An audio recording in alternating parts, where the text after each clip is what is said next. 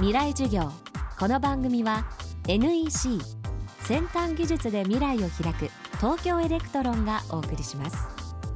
火曜日 Chapter 2今週の講師は早稲田大学教授で文学博士の笹原宏之さん。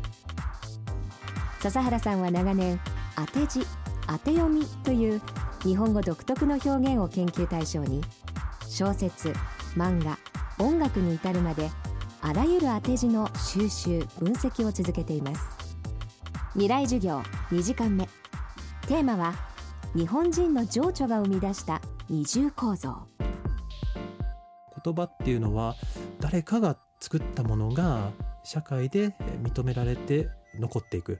で社会で認められなかったものは消えていく。そういうことの循環であるわけですね。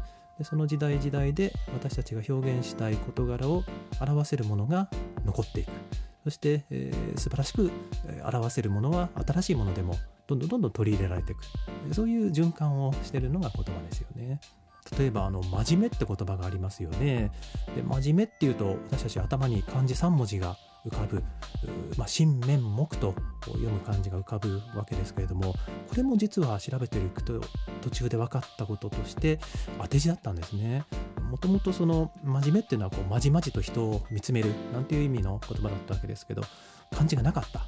でも漢字で書かないとこう言葉の重みが表せない。ということで江戸時代ですね。だから今から200年300年前に、そういう当て字を誰かが考えたんですね。中国に新面目という3文字がある本当の姿。という意味の漢字なんですけどもそれをマッチングさせたわけですね。そうしたらあなんか意味はちょっとずれてるけども言葉のニュアンスを表せた気がする。それが定着をどんどんどんどんしていってついに一昨年文部科学省の常用漢字表にそれがまあ公認されるなんてことに至ったわけですね。ローマ字ではこういうこと無理ですよね。その音の通りにローマ字を置いていく。でで中国は漢字を使ってるからあるかと思うと意外とないんですよ。中国の人たちは日本人みたいなこうニュアンスが膨らむような当て字ではなくてそれらしい発音の字を持ってくる。というのが実は大きな違いですね。日本人が情緒を伝えようとする当て字を生み出してきたっていうのは本当に世界的に見て珍しいというか日本にしかないですね。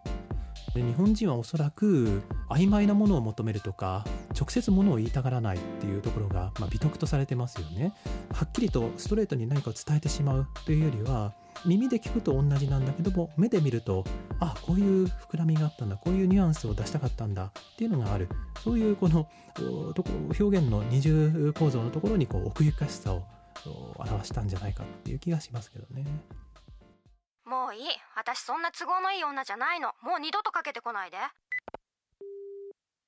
例えばその携帯電話の中の半導体も私たちの技術から生まれていますもしもし？なんで本当にかけてこないの？信じらんない。半導体製造装置であなたと未来を結ぶ。東京エレクトロン。未来授業。この番組は NEC 先端技術で未来を開く東京エレクトロンがお送りしました